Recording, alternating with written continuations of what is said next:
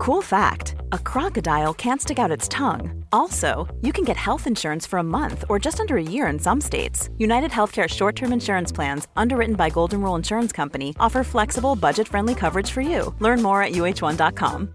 Ready to pop the question? The jewelers at Bluenile.com have got sparkle down to a science with beautiful lab grown diamonds worthy of your most brilliant moments. Their lab grown diamonds are independently graded and guaranteed identical to natural diamonds, and they're ready to ship to your door. Go to Bluenile.com and use promo code LISTEN to get $50 off your purchase of $500 or more. That's code LISTEN at Bluenile.com for $50 off. Bluenile.com code LISTEN.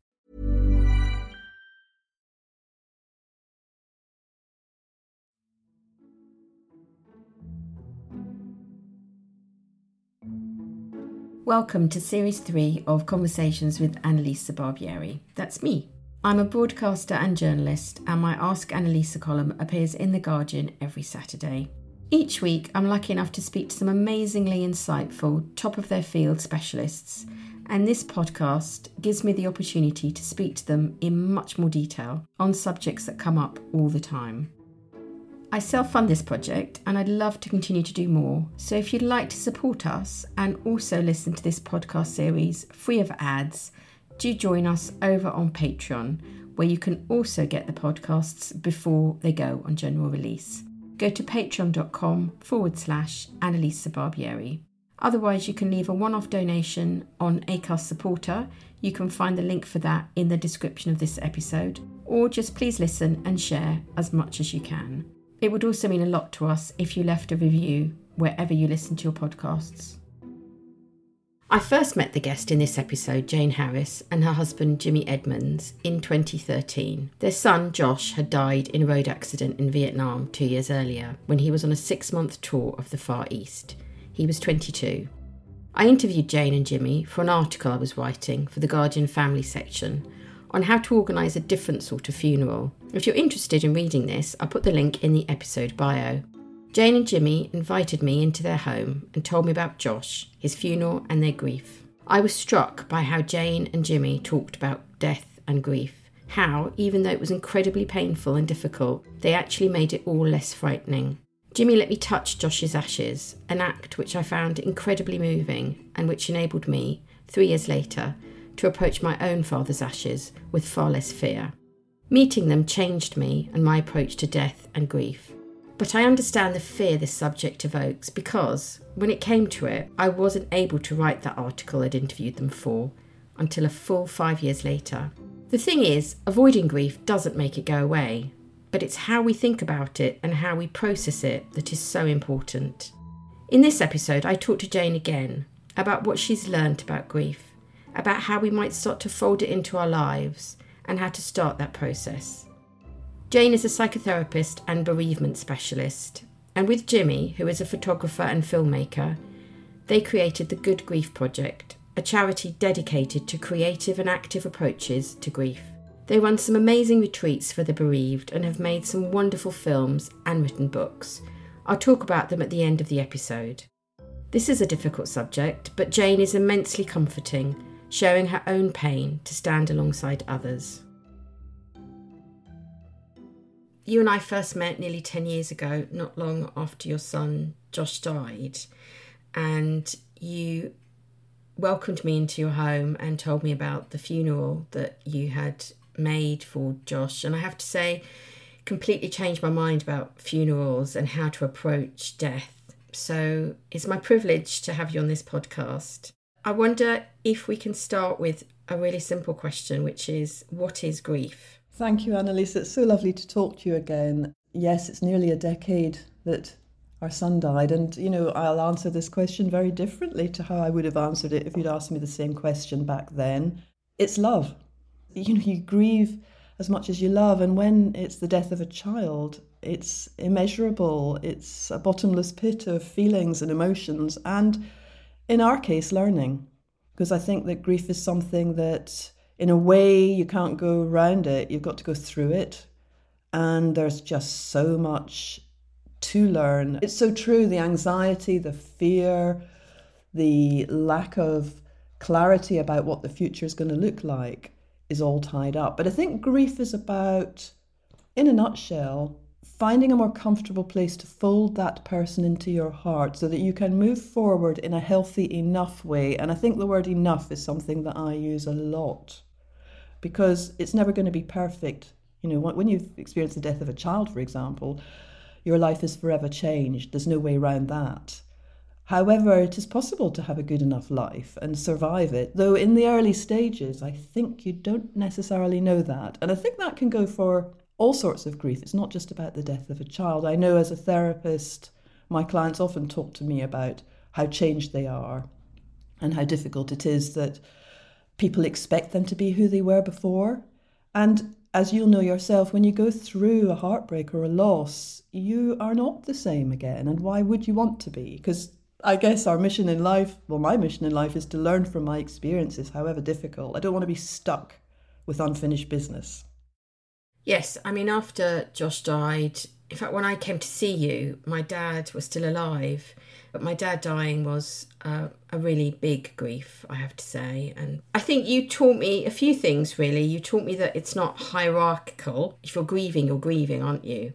Yeah, absolutely. and, you know, I remember so clearly where you were at because that those early that early stage of grief is so hard isn't it? Um, and, and and I was really struck by the cultural the cultural references you know because we do it so badly in England and in Scotland of course it's different and in Ireland there's the wake and there's all sorts of you know different approaches. Um, and Italy of course you do it well I can't make these generalizations but there's so many different ways of doing it but I come from a Jewish background a non-religious Jewish background and I've always felt slightly discombobulated about how to grieve. And so when Josh died, we had to kind of step right up into this um, nightmare scenario of creating something that would do justice to him and to do justice to his friends um, and his sister and brother. And, you know, it's the hardest thing in the world, as you'll know with your father, for example. I mean, what do, how do you say goodbye to these pivotal people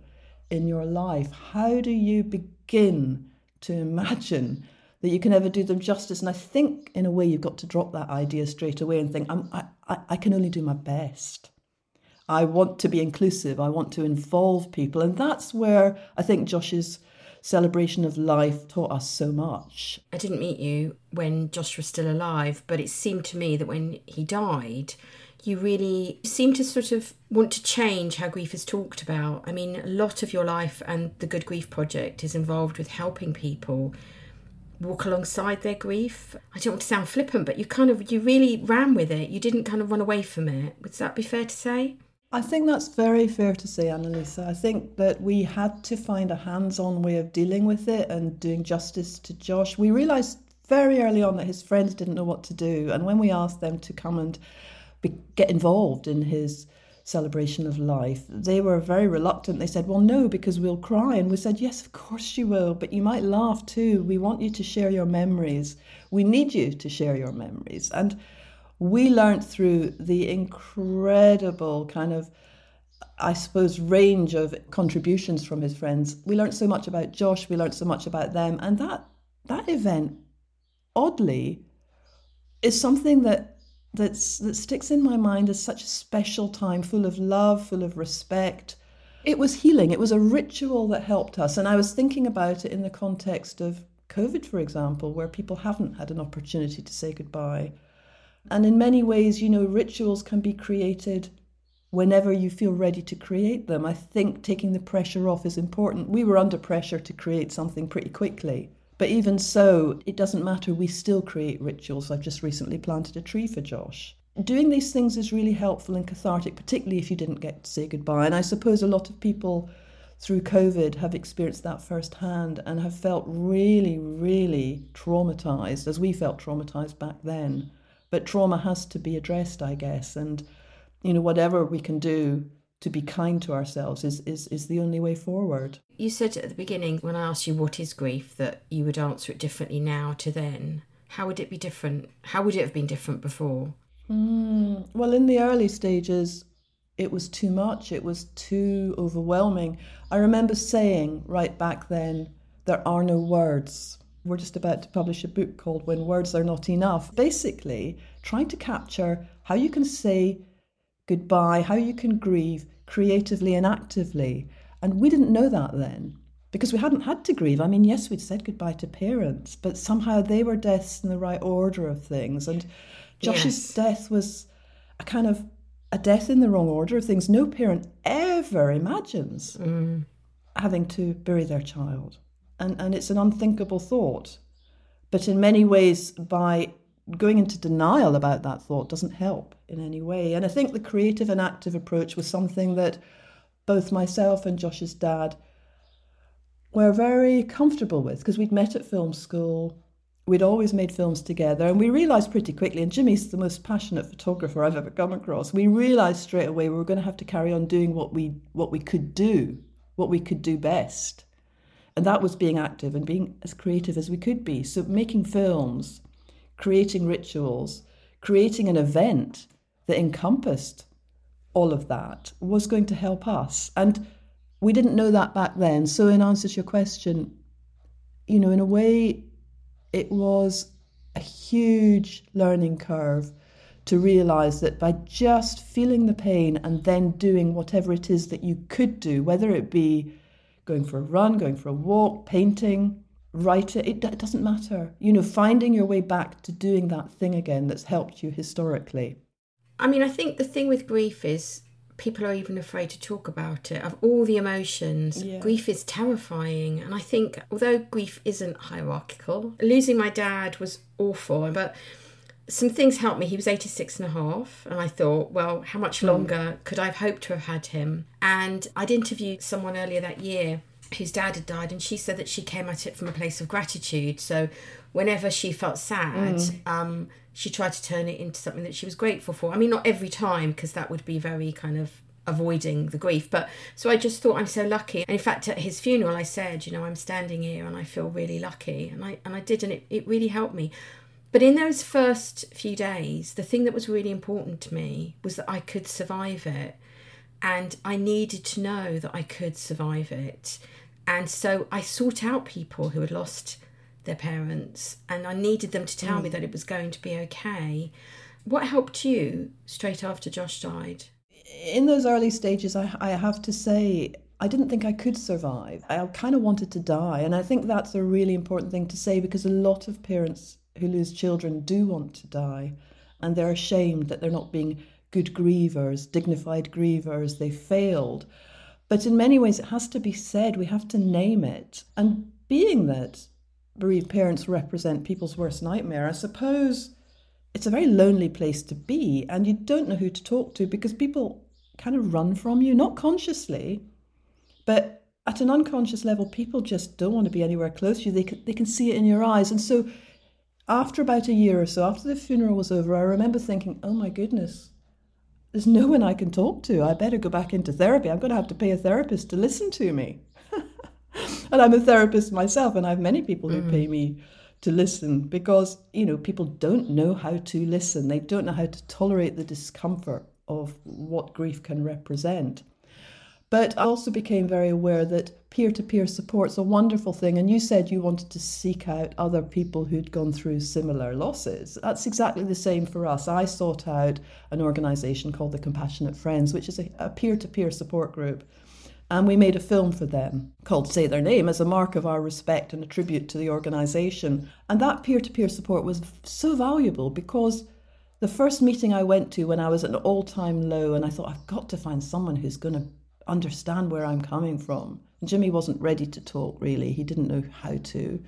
I went on a retreat, and the first thing somebody said to me on that retreat was, So, welcome. Who are you here to remember? Mm. And I said, Oh, it's going to be okay. They're asking me to name my child. Nobody's asked me to mention Josh's name, and that was the inspiration for the name of the film that we made for the Compassionate Friends called Say Their Name. Mm.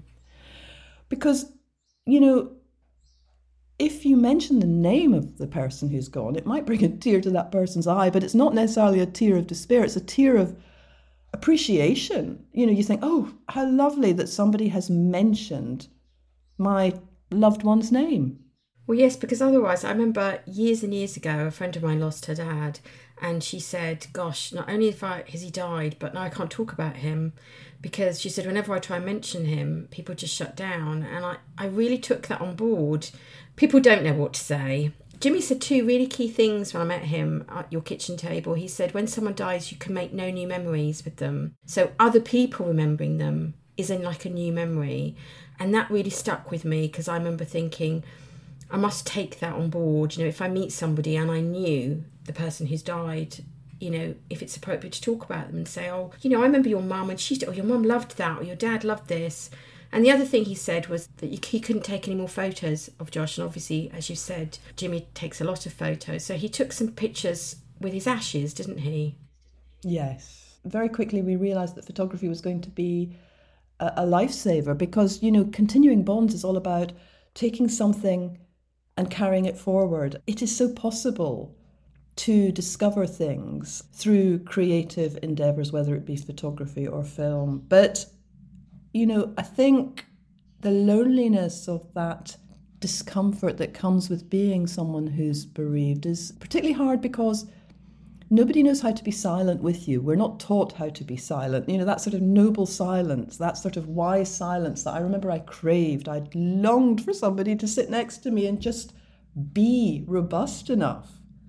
It wasn't that I was going to cry or sob, it's just that the newly bereaved spend a lot of time trying, to make it okay for other people. And I know this personally, but also from my clients who avoid bringing it up, who avoid talking about it, because they're terrified of the impact it's going to have on the other person rather than actually thinking, what do I need? And so I think what I would say to people is if you want to support a good friend, and if you really genuinely want to support a friend who's grieving, work on it. It won't just happen. Work on it and get comfortable with it.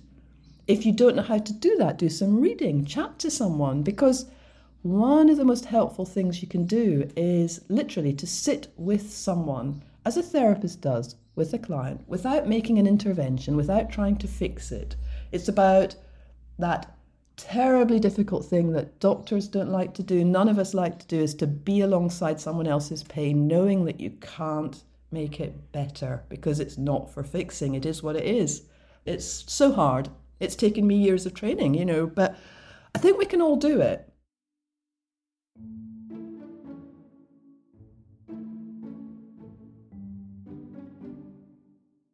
Grief. I mean, you said at the beginning about what it is. One of the things I've learned is that it is love turned inside out. I always think of it like a sort of concave, convex thing. And for a while, I was thinking, who would want to love? Because when that love goes, it's so painful. And it, it is, isn't it? I mean, it's just, it's so jagged grief. I think that's why people are so afraid of it. But I have also learned you can't, you just can't avoid it. You have to face it. So, how can you start facing grief? Mm.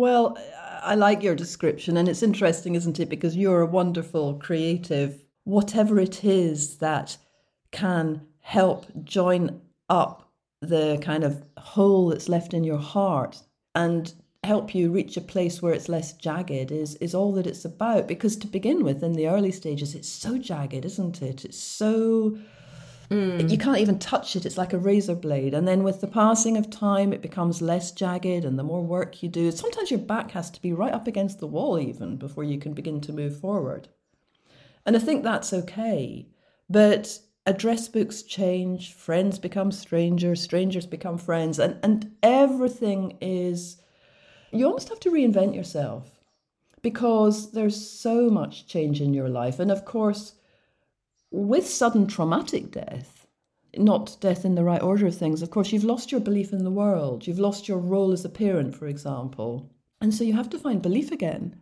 And there's a lot of really good stuff written about that. You know, how do you find belief in the world again when everything has been destroyed? Well, reading really helps, but what doesn't help is cliches.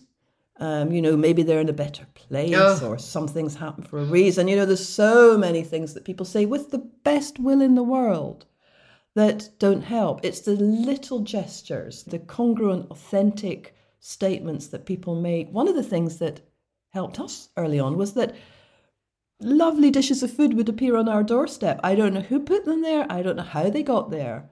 But in the, before the funeral, And in the early weeks, in the first two weeks after we learned of Josh's death in Vietnam, because he died abroad, this food would appear. And I don't know if we ate it. I really don't. I don't remember. We were so shocked. All we could do was huddle together in the living room. We wanted to be together as a family because that was the only safe thing to do. But this food appeared. We may have eaten it, we may not have. I imagine we did.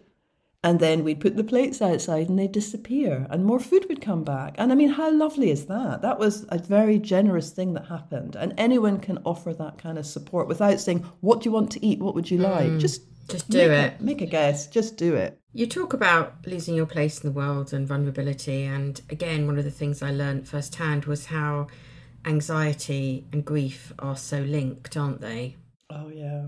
It's an agonizingly uncomfortable feeling. You're in this sort of hyper alert kind of state of mind where you can't regulate anymore because of the course worst has happened. Every parent eh, when the worst has happened and of course you can't really be bereaved without in in, in a shocking untimely way without mm. being traumatized and with trauma comes very often PTSD, mm. post traumatic stress disorders, which is it's not something to be afraid of. I think it's something to recognize because if you can name it, it's much less of a threat but if you try and push it down, grief has a way of catching up with you. It will get you if you don't pay attention to it. It will out. Grief will find its way out if you don't find a way for it to be expressed.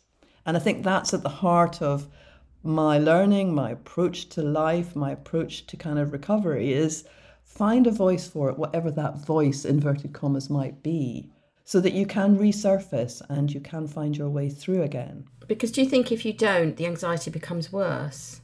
Well, I absolutely do because what's a panic attack but really a build-up of emotions? It's a bit like that suitcase that you kind of keep stuffing full of stuff and you end up sitting on top of it trying to shut it. And of course, it doesn't shut. When in actual fact, what you have to do is really, when you feel able to open the suitcase, take out that t shirt that's a bit torn or a bit smelly and you never really liked anyway, why are you taking it with you? you know, thin things out, sift through stuff, make space. And I think by making that space, you can actually manage the anxiety so much better. But if you're battling against it and if you're allowing denial to take over, I'm afraid grief will be the winner or panic will be the winner.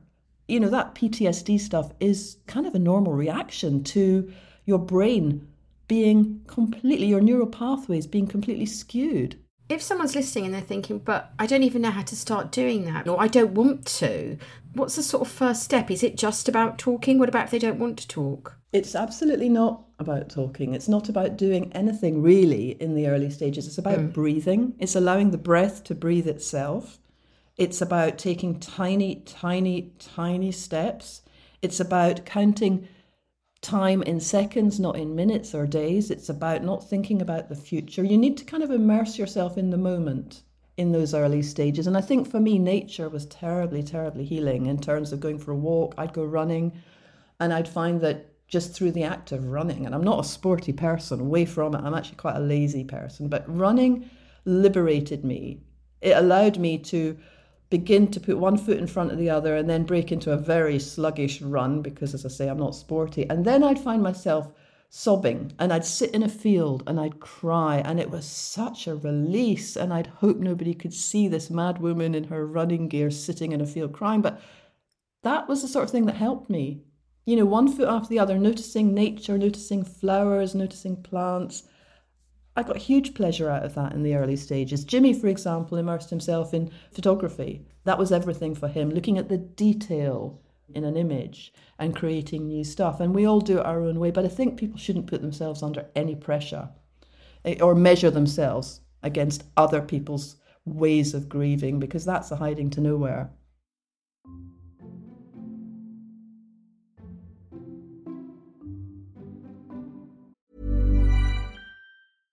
Ready to pop the question? The jewelers at BlueNile.com have got sparkle down to a science with beautiful lab grown diamonds worthy of your most brilliant moments. Their lab grown diamonds are independently graded and guaranteed identical to natural diamonds, and they're ready to ship to your door. Go to Bluenile.com and use promo code LISTEN to get $50 off your purchase of $500 or more. That's code LISTEN at Bluenile.com for $50 off. Bluenile.com code LISTEN. Hiring for your small business? If you're not looking for professionals on LinkedIn, you're looking in the wrong place. That's like looking for your car keys in a fish tank.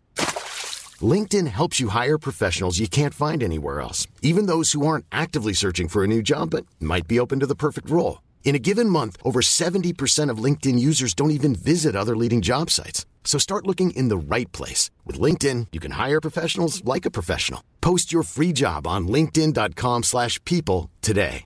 Ryan Reynolds here from Mint Mobile. With the price of just about everything going up during inflation, we thought we'd bring our prices down. So to help us, we brought in a reverse auctioneer, which is apparently a thing. Mint Mobile unlimited premium wireless. Ready to get 30, 30, bit to get 30, bit to get 20, 20, 20, bit to get 20, 20, bit to get 15, 15, 15, 15 just 15 bucks a month. So, Give it a try at mintmobile.com slash switch. $45 upfront for three months plus taxes and fees. Promo rate for new customers for limited time. Unlimited more than 40 gigabytes per month. Slows. Full terms at mintmobile.com. This is Paige, the co-host of Giggly Squad, and I want to tell you about a company that I've been loving, Olive and June. Olive and June gives you everything that you need for a salon quality manicure in one box. And if you break it down, it really comes out to $2 a manicure, which is absolutely insane. It's also so easy to get salon worthy nails at home with Olive and June. The difference between how your nails used to look when you did them yourself and now with the Mani system is a complete game changer. The best thing about Olive and June too is it's a quick dry. Dries in about 1 minute, lasts for 5 days and full coverage in up to 1 to 2 coats. Visit oliveandjune.com slash perfectmani20 for 20% off your first system. That's oliveandjune.com slash perfectmani20 for 20% off your first system.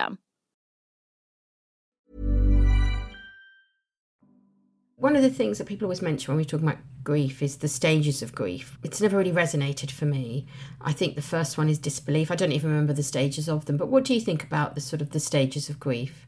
Well, I think, you know, like everything else that I know and I've learned, is that they're terribly useful principles, but it's not about the order of the stages. It's about recognizing that there are stages, but those stages can come in any which way. And they can repeat as well, can't they? And they can repeat. So, for example, right now, because of what's happening in Ukraine, I feel I, am kind of back in my early grief. I've been feeling really, really emotional. So, what happens is that it takes you back to the disbelief, right. to the shock, to the trauma. There's the transgenerational stuff. You know, if you've had a history, events in the world right here and now are reopened. And there's an accumulative kind of trauma, I think, that can take over. It's a tough time for a lot of people right now. It's stuff that may not have been processed back then that in a way catches up with you. It's what I was saying earlier. You know, stuff does tend to re-emerge in the in the here and now. And rather than sort of trying to push it down and shoving it in that suitcase that, that won't shut, you know, you kind of think, okay, maybe I need to do a piece of work.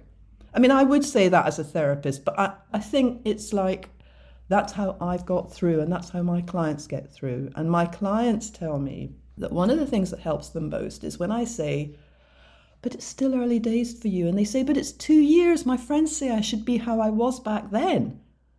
And I say, you'll never be who you were back then. Two years is still early, early days. Two months, two weeks. Everybody does it differently. Don't put that pressure on yourself. Stop trying to please other people.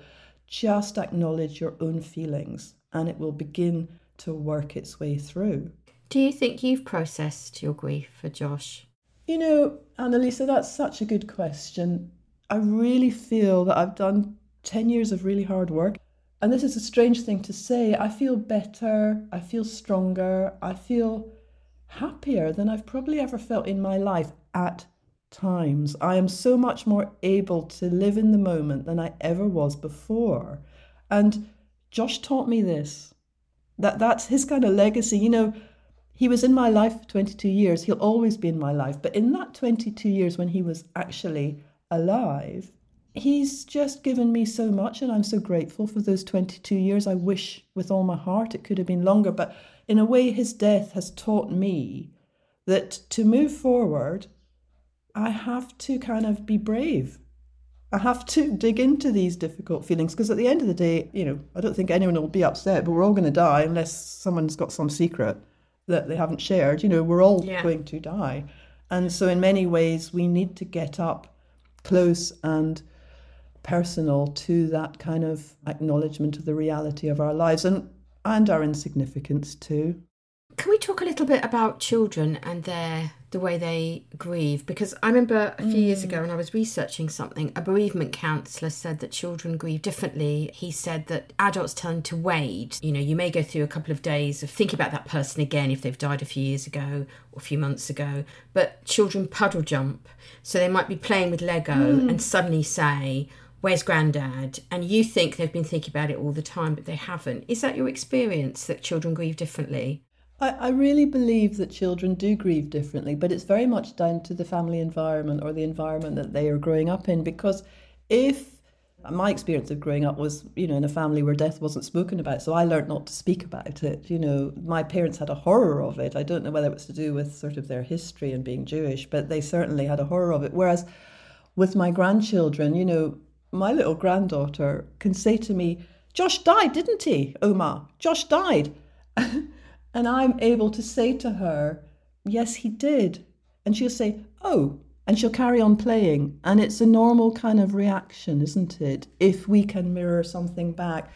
For children who have grown up or grew up with a fear of what death represents, or with language that doesn't quite do it justice, like we've lost somebody or you know, it's very confusing. Where are you going to yeah. find them again? Well, they've gone to sleep. I think that's terrifying. They've gone to sleep. And so the child will think, oh, they're going to wake up again or they've gone to heaven.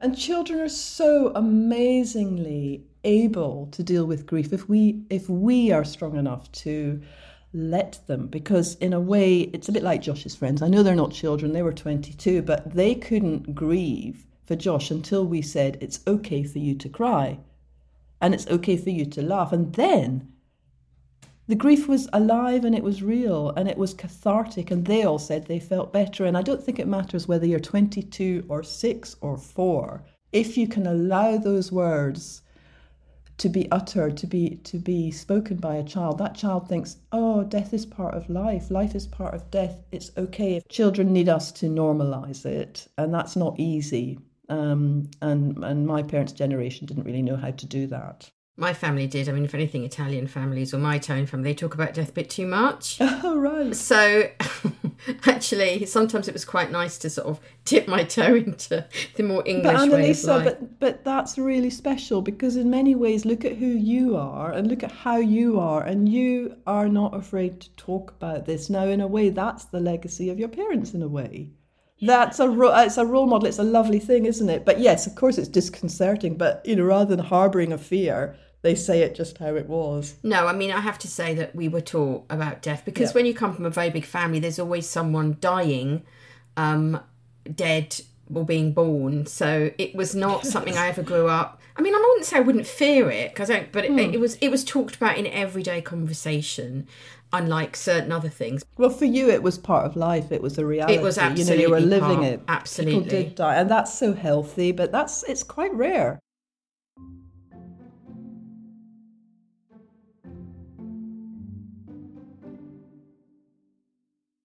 Jane, as a mother, how did you give yourself space to grieve Josh whilst also supporting your two other children, Rosa and Joe?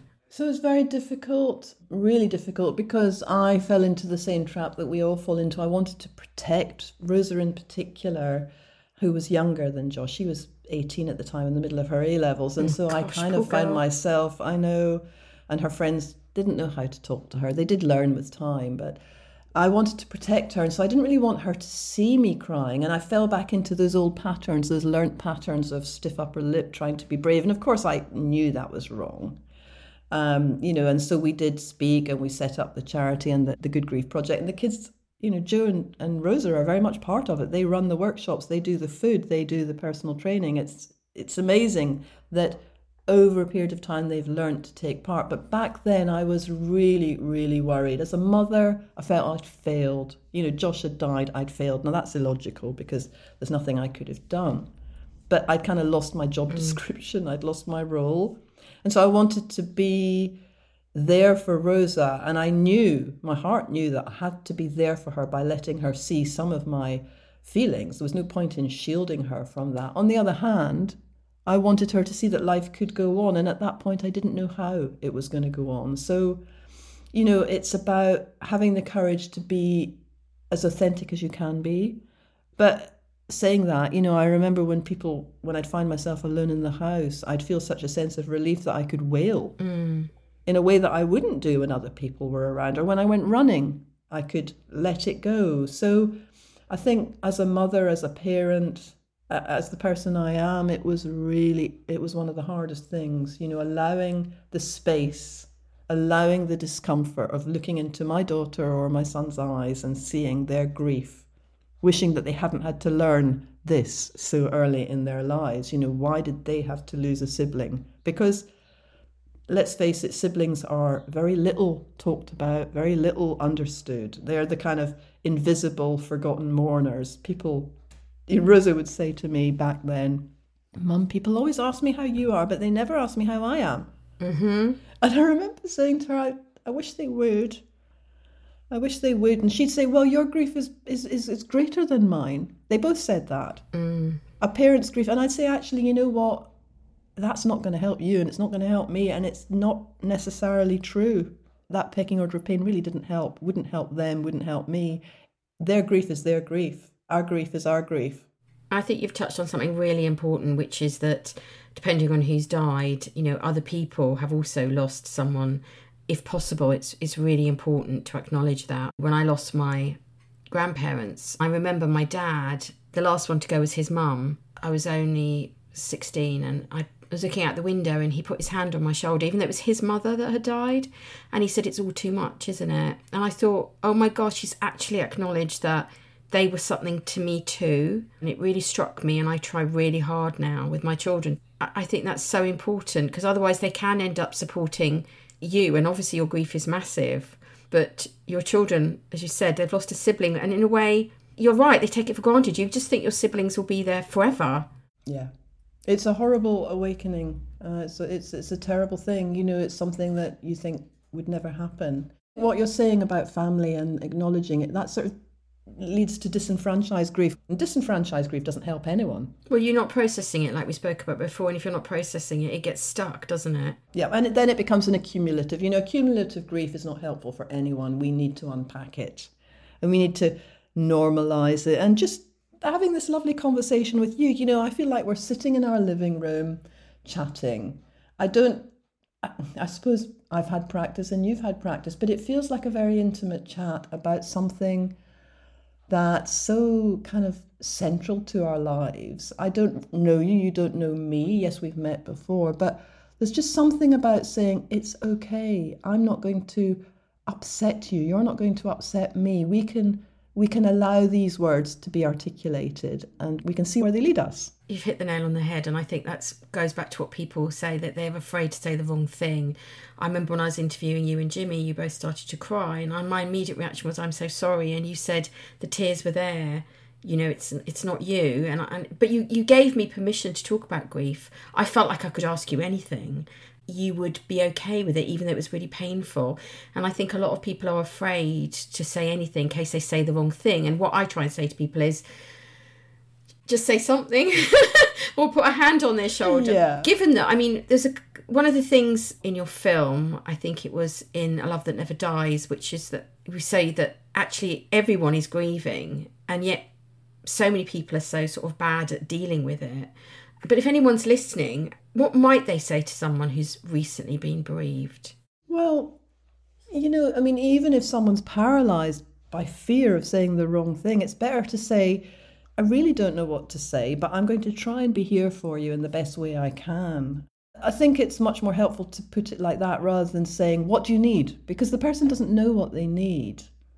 They really don't. I think just showing that you want to try and be there as best you can, that you'll try and manage your own discomfort as best you can, I think that's really helpful. But, you know, what we've discovered is that on the whole, most people want to be given the space to talk about their loved ones, whether they're alive or whether they're dead.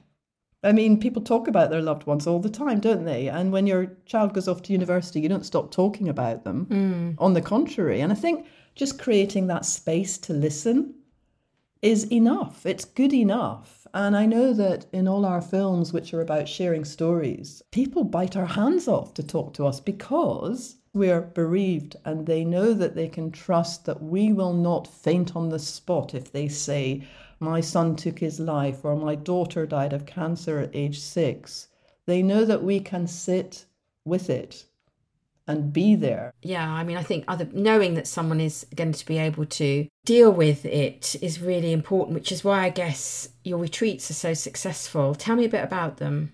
We set up the Good Grief Project a few years ago, and we run these creative and active grief retreats, which are about finding a way of expressing yourself through creative writing, through physical activity, through photography. And it's really interesting because people arrive at our retreats, which are in the countryside, and it's just like grief. People say, Oh, I can't do it. I remember one person got in touch and she was in a motorway station. She said, I'm not coming. i have made a terrible mistake. I shouldn't, I'm not, I can't do it. And we said, Well, what you could do is you could just arrive when you're when you feel ready to get back in your car and drive to the retreat have a cup of tea and just see if you want to stay and if you don't you can leave and that person did that. She arrived, she stayed. She didn't believe she could survive it. And she left, she said, feeling transformed, full of hope, full of energy. Her body language was different. There's more laughter than you could imagine on our retreats, which is a strange thing to say because obviously there's a lot of tears, but the relief of being able to take the, the metaphorical mask off and be yourself is just such a sort of rare luxury for people. And so the retreats are very much about I suppose, modelling a, a, way of moving forward. They're run by our family, by myself and Jimmy. Joe does the personal training, the boxing. People love the boxing because it's such a great way of venting. Rosa cooks the food because food is such a, an amazing kind of way of, I suppose, nurturing people. And, and I guess it helps her to do it. But she loves cooking food for people. It illustrates that families can talk about it, you know, because I mean, obviously, for a lot of couples going through grief, it's inevitable that some relationships won't survive if the cracks are already there. Couples grieve differently, everybody grieves differently. And I think that, you know, couples need to work on their relationship. Anyway, we all do. I would say that, wouldn't I? But the point is is that, you know, when a couple has to deal with trauma, it's something that doesn't necessarily sort of resolve itself. And we notice that couples come on the retreats and it's maybe the first time they've had to kind of just be in a in a contained environment where they can, if you like, stop looking after the other half of the couple and, and be around other people. We tend to put couples in separate groups and they come together for certain strands of the weekends. But it's it's an honour. It's a very special way of, I suppose, finding a language that is more comfortable for people to remember their loved one and find a way of moving forward. Yeah, and feel safe and feel that they're with similar people. I guess it's you know, in that way, it's no dissimilar to other stages of life. You know, when you're a new parent, you seek out other new parents because you want to share experiences and you don't want to be made to feel that how you're feeling is different to them. Especially when a child's died, parents say that they feel they fear they're never going to laugh again, that they feel guilty. Did you feel like that? Yeah, yeah. I think, you know, you can't imagine enjoying food again, enjoying dancing again, enjoying music again. I think that's something that was very helpful for us when we interviewed people on our road trip across America and when we made film for the Compassionate Friends, say their name.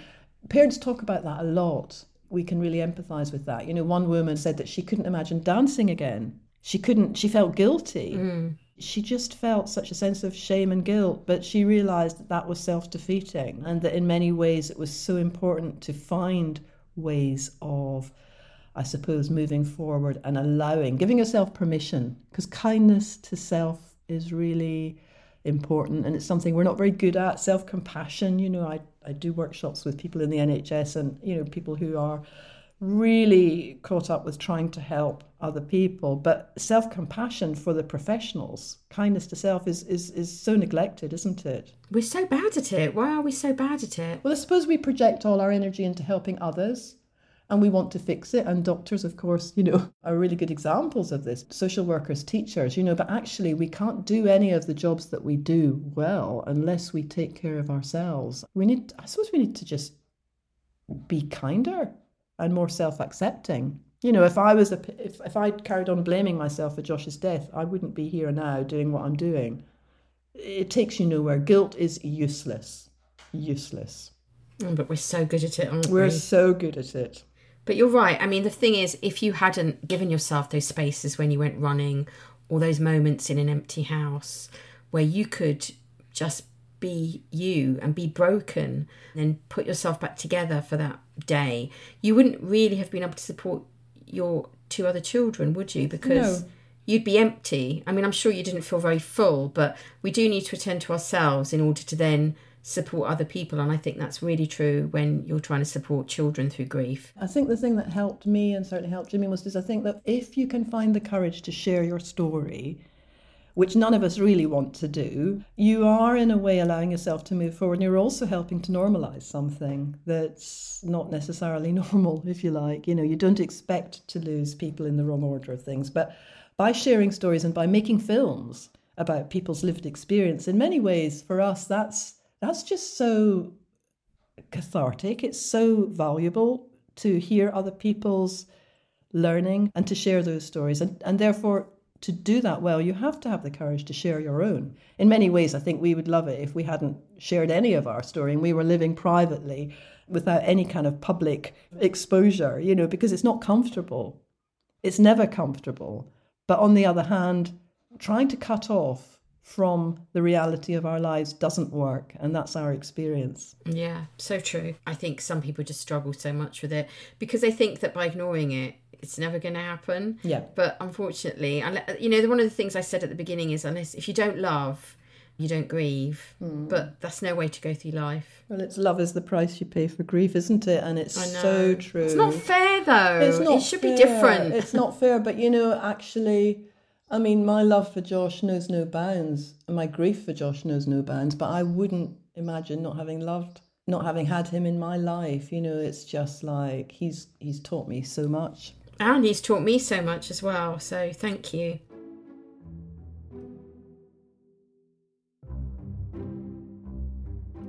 Thank you so much to Jane for sharing her personal story and professional insights. Go to www.thegoodgriefproject.co.uk to read more about Jane and Jimmy's work. That's where you can also find links to their films Beyond Goodbye, Say Their Name, and the award winning A Love That Never Dies. They also made a film during lockdown, Beyond the Mask, which is about the impact of COVID on society. Jane and Jimmy have two surviving children, Joe and Rosa, both of whom are part of the team delivering the Good Grief Project Active Grief Weekend retreats for bereaved parents. Rosa provides the food, and Joe heads up the active workshops. All the details are on the Good Grief Project website. Their next book, When Words Are Not Enough Creative Approaches to Grief, is out in November 2022 with an introduction by our very own Dr. Kathryn Mannix, who spoke so eloquently on the death episode in Series 1, which is still available to listen to. Thanks so much for listening to today's episode of Conversations with Annalisa Barbieri. The series is produced by Hester Kant, the music is by Toby Dunham, and our artwork is by Lo Cole. Follow us on Instagram at Pocket Annalisa, or you can email us at conversationswithannalisa at gmail.com. If you enjoyed today's episode, it would mean a lot if you could share it with someone you think might like it and also give us a review on iTunes. Please join us again next time.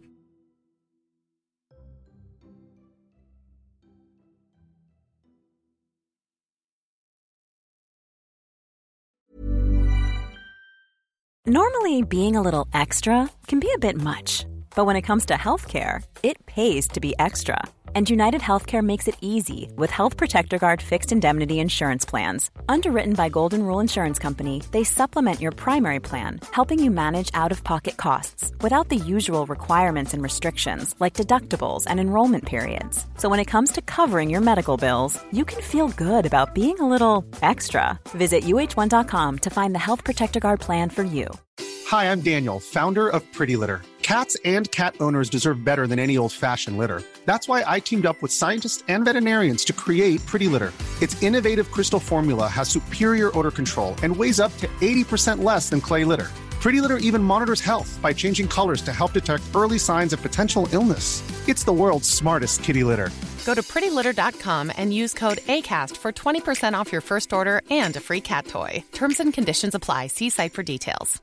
Imagine the softest sheets you've ever felt. Now imagine them getting even softer over time. That's what you'll feel with Boll and Branch's organic cotton sheets. In a recent customer survey, 96% replied that Boll and Branch sheets get softer with every wash. Start getting your best night's sleep in these sheets that get softer and softer for years to come. Try their sheets with a 30-night guarantee. Plus, get 15% off your first order at bollandbranch.com. Code BUTTERY. Exclusions apply. See site for details. Hello, this is Annalisa. I started doing this podcast because it's an idea I really believe in. So much so that I decided to put my money where my mouth is and self fund the project. I really want to keep releasing this podcast for free, so if you enjoy this episode, a way you can help is to visit our ACAST supporter page and give what you can. You'll find the link in the episode description. Thank you.